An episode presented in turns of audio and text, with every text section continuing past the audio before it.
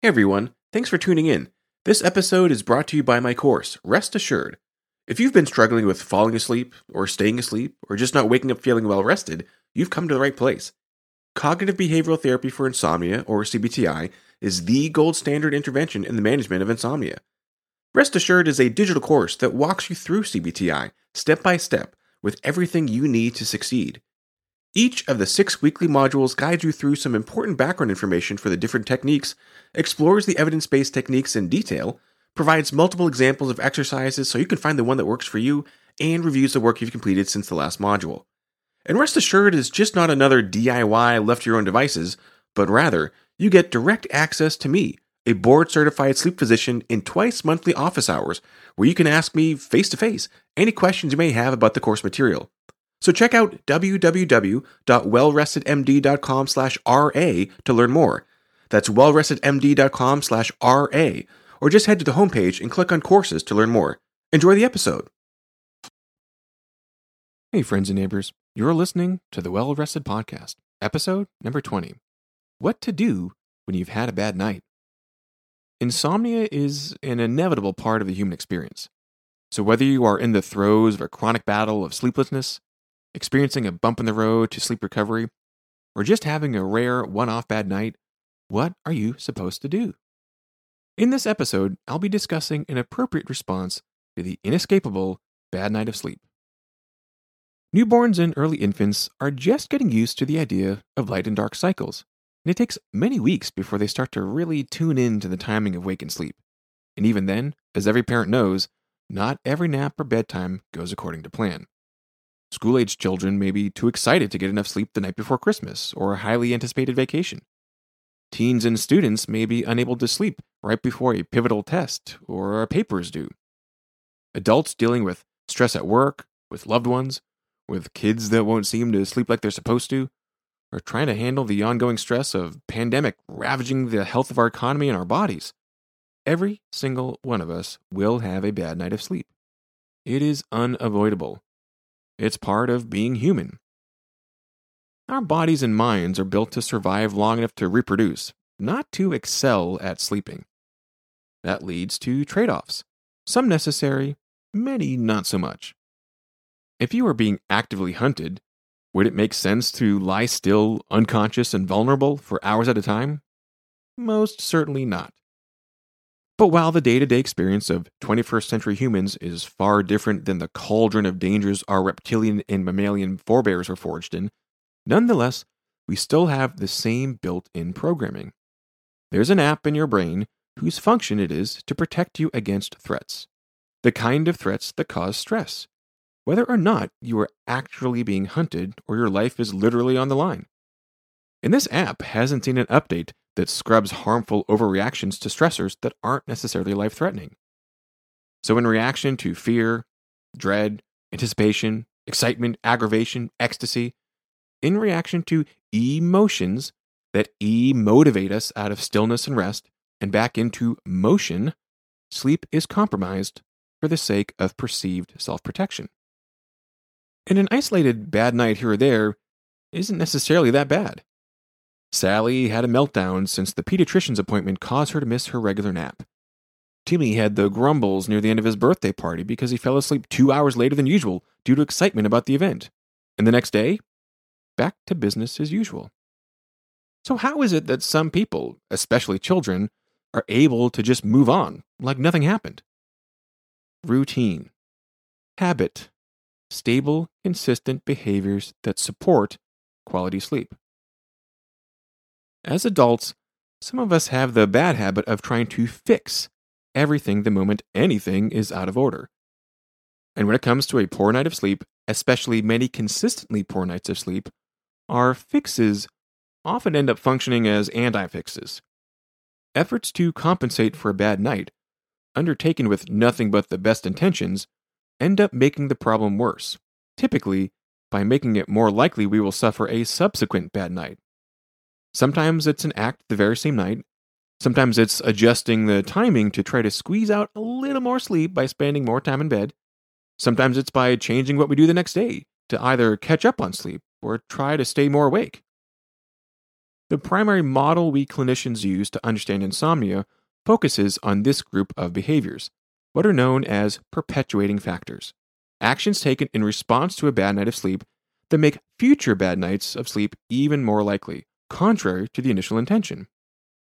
And tackling these kinds of compensatory behaviors is the most effective way to cure chronic insomnia. And avoiding these kinds of compensatory behaviors in the first place in response to bad night is the best way to ensure one bad night doesn't evolve into chronic insomnia. So, back to the initial question What do you do when you've had a bad night? The same thing we've been talking about throughout this podcast. The fundamentals of good sleep health should not be abandoned in reaction to a hiccup. To the contrary, the fundamentals are more important than ever when there's been a hiccup. These fundamentals include timing.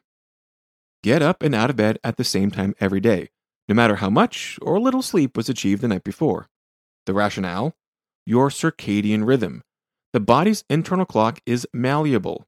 And when you try to sleep in and get up later after a bad night, you end up forcing a delay in your body's internal rhythm, which delays what time your body will be ready to sleep the upcoming night, i.e., your body won't want to sleep at the desired bedtime since you slept in, the more you also delay bedtime readiness.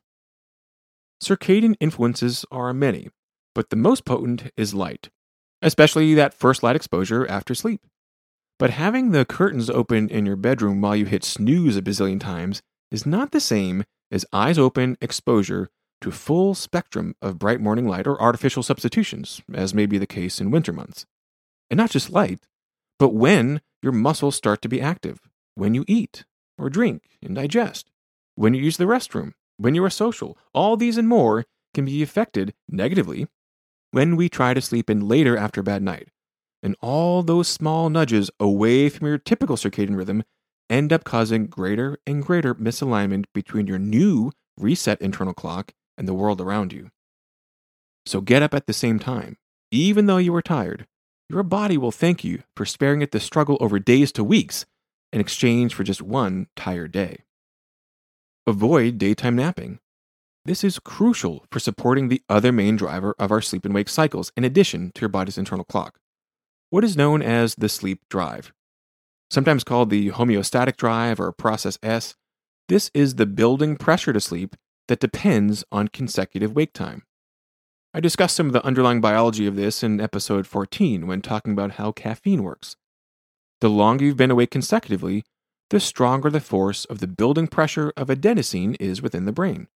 When this pressure of adenosine has reached a climax, your body is practically unable to fight off the urge, the biological need to sleep. But every little wink of sleep, every nap, every off schedule episode of sleep drains away the brain's ability to sleep that night as desired, lowers the drive and biological ability to sleep the next time if not enough time has lapsed in between. So for instance, if you wake up at 6 a.m., take the kids to school, get back at 8.30 and crash on the couch for 20 minutes, there hasn't been a whole lot of sleep pressure built up over those two and a half hours, and still plenty of time between the couch snooze and your regularly scheduled bedtime that night. But if you come home from work at 5:30 p.m. and crash on the couch, now, that big mountain of sleep pressure that would otherwise be ready to give you high quality sleep at night when your internal clock is aligned for it, instead, the peak of the mountain has been cropped. There's less pressure, less drive, less biological need to sleep when you want and when your internal clock is expecting at your typical bedtime. The result? More onset insomnia. This is not to say that napping is evil. For instance, napping can literally be a lifesaver for those who are starting to feel tired while driving. A 10 to 15 minute cat nap when pulled off the road can literally save your life by preventing you from becoming another statistic in the 30 plus thousand victims who die in motor vehicle crashes each year in the US due to drowsy driving. But after preschool, napping is not normal. And afternoon napping to try to make up for a bad night of sleep the night before will only make it more likely you will have a second bad night of sleep. So, timing clearly is important here. Bad night, same wake up time. Bad night, don't pencil in some afternoon nap time. And I don't really want to go off on yet another rant about light exposure. You can hear plenty of that by revisiting episodes 4, 5, 11, 12, 13, for instance.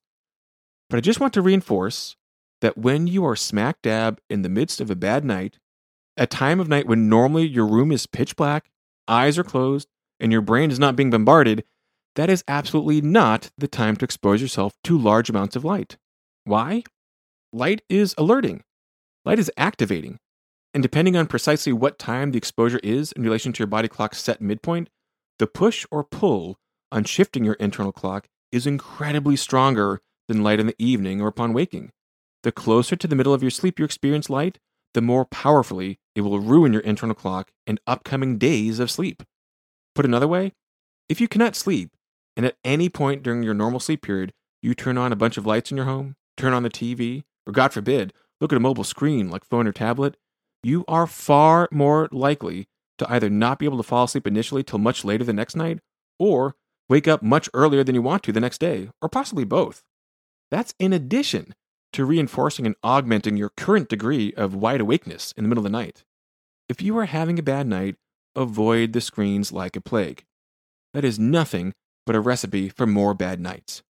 Screens when you should be asleep, stronger and stronger that insomnia creep.